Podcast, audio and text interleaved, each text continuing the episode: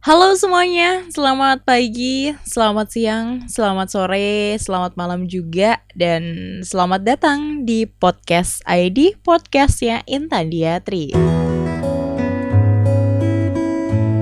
Hai teman-teman, gimana kabarnya untuk hari ini?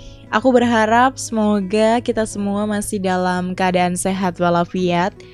Aku berharap kita semua masih selalu diberikan kebahagiaan oleh Allah dan juga Tuhan Yang Maha Esa.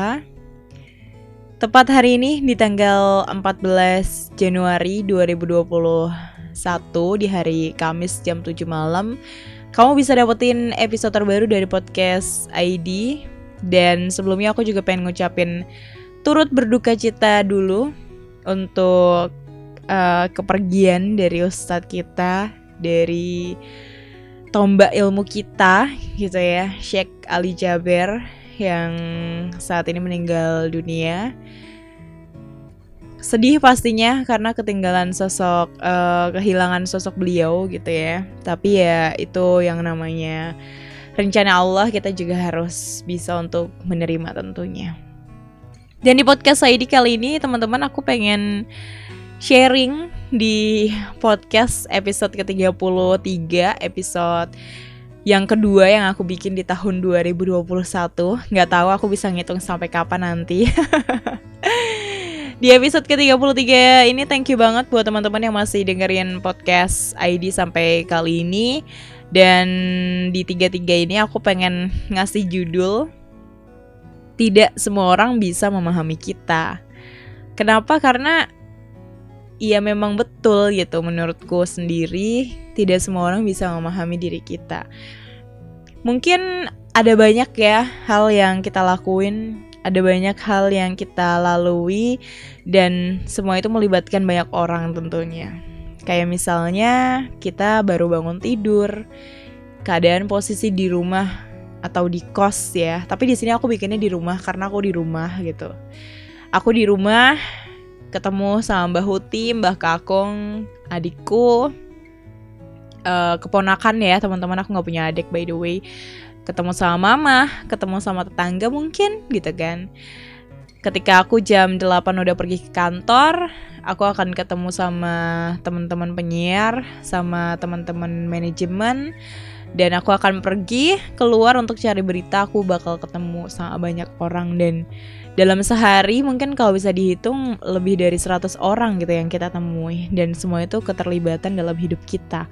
Dan kenapa aku juga uh, bikin tidak semua orang bisa memahami kita. Karena semua itu betul mungkin dalam kej kejadian di rumah tadi sempat ada masalah sama mama. Mungkin tadi sempat ada hal yang gak ngenakin yang akhirnya buat kerja jadi malas jadi mut-mutan dan tapi aku juga nggak mau di rumah gitu kan. Dan di situ aku paham gitu. Nggak semua orang bisa memahami kita termasuk adalah orang tua kita atau orang yang paling deket dengan diri kita sendiri gitu.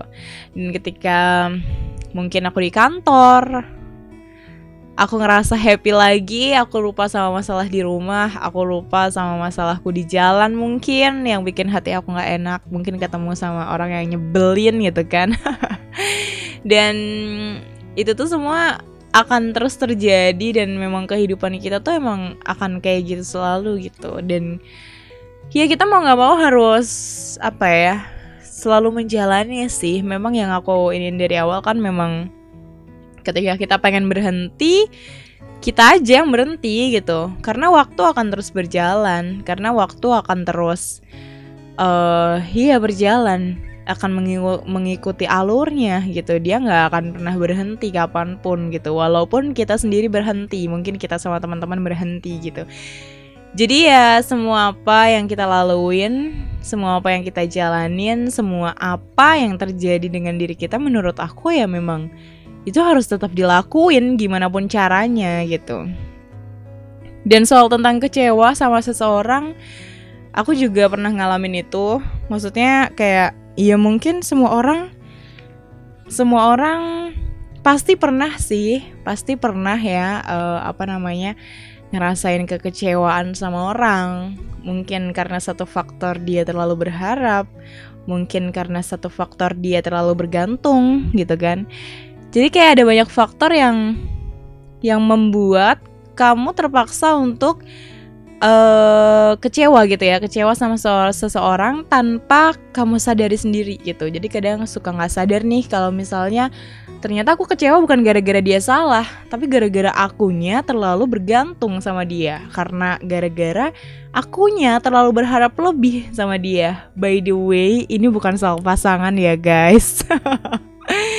Iya jadi kayak gitu sih. Maksudnya soal apa pun Soal percintaan mungkin Soal pekerjaan Soal masalah sepele pun kayaknya akan kayak gitu deh. Kadang kita ngerasa selalu orang yang membuat kesalahan sama kita Tapi ternyata kita sendiri yang terlalu bergantung gitu ya Sama seseorang itu. Dan itu tuh tanpa kita sadari gitu. Jadi kita akhirnya karena kita nggak sadar karena kita nggak tahu akhirnya kita menyalahkan mereka yang padahal itu bukan salah mereka tapi kesalahan kita sendiri gitu. Jadi kayak kurang untuk mengenal diri sendiri juga sih menurut aku gitu. Dan aku pun pernah ngerasain kayak gitu yang pastinya sama seseorang yang deket banget sama aku, partner kerjaku, ke mana-mana bareng dan segala macam. Tapi ya memang itulah kehidupan. Dan mungkin ada fasenya sendiri kita akan uh, lupa dengan kejadian itu, kita akan apa ya move on uh, tidak untuk mengingat-ingat lagi ke uh, kejadian itu teman-teman. Jadi kayak ya udah mungkin ketika itu udah terjadi selama berbulan-bulan gitu kita kayak dengan sendirinya akan lupa dan kayak seakan-akan memang gak ada masalah gitu loh Iya, jadi memang kehidupan memang seperti itu. Mungkin itu fase gitu ya, fase yang mungkin uh, fase kehidupan yang setiap orang pasti juga uh, ngerasain menurut aku ngerasain tapi mungkin dengan bentuk yang berbeda-beda gitu ya kemarin aku baru aja sharing gitu ya sharing di Ramaltian kayak ngobrol-ngobrol dan aku keinget sama satu satu apa namanya satu omongan temen aku ketika saat itu lagi ngerasain susah dan aku pernah bilang aku sampai ya kelilit tutang bisa dibilang gitu ya. Dan teman aku ternyata bilang pernah susah juga tan gitu. Dan aku kayak ya pernah kayak gitu kan. Dan akhirnya dia ngasih pelajaran juga ke aku bahwa memang setiap orang itu memberikan uh, sorry setiap orang itu punya kesusahannya sendiri-sendiri. Ibaratnya Tuhan selalu memberikan satu orang itu satu gelas kesusahan gitu ya. Dan orang itu sebenarnya pengen banget ngehabisin satu gelas itu tapi ya seperti di kehidupan. Kalau misalnya mungkin kita terlalu menggebu-gebu untuk meminum untuk menghabiskan uh, itu secara langsung mungkin kita akan keselak mungkin kita akan batuk gitu kan. Jadi kayak Tuhan pun juga tidak memberikan sekaligus satu minuman itu ke kita gitu, tapi dengan cara mungkin sedikit eh, sedikit-sedikit gitu ya, sedikit-sedikit sampai minuman itu akhirnya habis gitu. Jadi walaupun sedikit ternyata oh ini ya kesusahan yang Tuhan berikan sama aku gitu. Dan sekarang mungkin waktunya kita diberikan kebahagiaan, mungkin tidak hanya satu tegukan gitu ya kebahagiaan itu justru lebih banyak daripada kesusahan mungkin di suatu ketika kita akan diberikan lagi satu tegukan sama Tuhan untuk menyelesaikan menyelesaikan satu kesusahan atau satu musibah atau satu kesedihan kekecewaan tersebut. Bagaimana cara kita untuk mengatasi hal tersebut? Dan di situ kayak aku semakin paham gitu dengan fase kehidupan yang saat ini memang harus aku pahami. Karena di umurku yang sebentar lagi akan menginjak tepat di umur ke-20 aku ngerasa kayaknya ini deh fase yang mungkin dibilang sama orang-orang ini adalah fase hidup yang tersulit di antara dari belasan sampai ke puluhan. Apalagi nanti setelah umur dua tigaan gitu ya mungkin teman-teman yang udah kayak cerita sama aku juga ditanya kapan nikah? Kapan bla bla bla bla gitu. Dan sekarang pun aku udah merasakan itu sebenarnya gitu. Jadi udah ada beberapa teman aku tetanggaku juga yang bahkan dia bukan teman sekolahku seumuran aku dia nikah dan akhirnya kayak kapan nyusul? gitu kan. Kapan nyusul? Kapan nikah? gitu. Kok nggak pernah bawa temen cowok ke rumah? dan segala macam padahal satu sisi uh, orang tua selalu dukung kayak gitu tapi untuk kayak karena aku di rumah sama Mbah Huti dan juga Mbah Kakung jadi beliau kayak masih masih apa ya khawatir sama aku kalau misalnya aku bergaul dengan laki-laki apalagi sampai malam dan segala macam gitu. Karena ya memang aku dari uh, tahun 2014 sama beliau gitu. Udah udah enam tahun aku di Tangerang ya ternyata. Cepat sekali. Jadi gitu teman-teman. Jadi nggak semua orang bisa memahami kita termasuk adalah orang-orang yang ada di dekat kita gitu. Ketika kita mengalami kesedihan di rumah mungkin karena ada kekecewaan yang harus kita rasakan di rumah ketika kita harus siangnya harus beraktivitas kita harus bertemu dengan banyak orang apa ya dengan wajah yang sedih apa ya dengan raut muka yang tidak menyenangkan untuk dipandang kan enggak juga gitu kan. Jadi mau nggak mau kita harus menempatkan keadaan kita dengan situasi yang saat ini juga ada di depan kita gitu kan. Jadi ya memang uh, kita harus kayak gitu. Kadang gini gini gini. Kadang uh, teman-teman aku juga suka bilang gitu ya aku tuh capek deh rasanya pura-pura kuat. Aku tuh capek deh rasanya pura-pura bahagia gitu. Dan uh, by the way aku nggak pernah kalau ngerasa aku tuh pura-pura bahagia aku tuh pura-pura kuat aku nggak pernah ngerasa itu. Tapi aku sering banget ngerasa aduh aku capek banget nih kayak gini terus kayak gitu. Jadi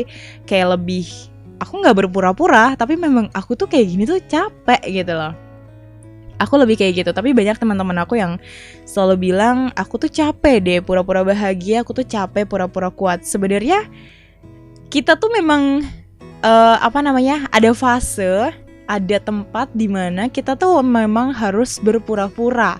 Ya mungkin salah satunya, salah duanya adalah berpura-pura bahagia, berpura-pura uh, kuat gitu ya. Itu adalah itu gitu yang aku bilang dari tadi gitu ya. Karena ketika kita di rumah ada masalah, kita harus aktivitas tetap ke kantor dan segala macam ke ke tempat kuliah, ke kampus gitu ya apa ya dengan wajah yang seperti itu?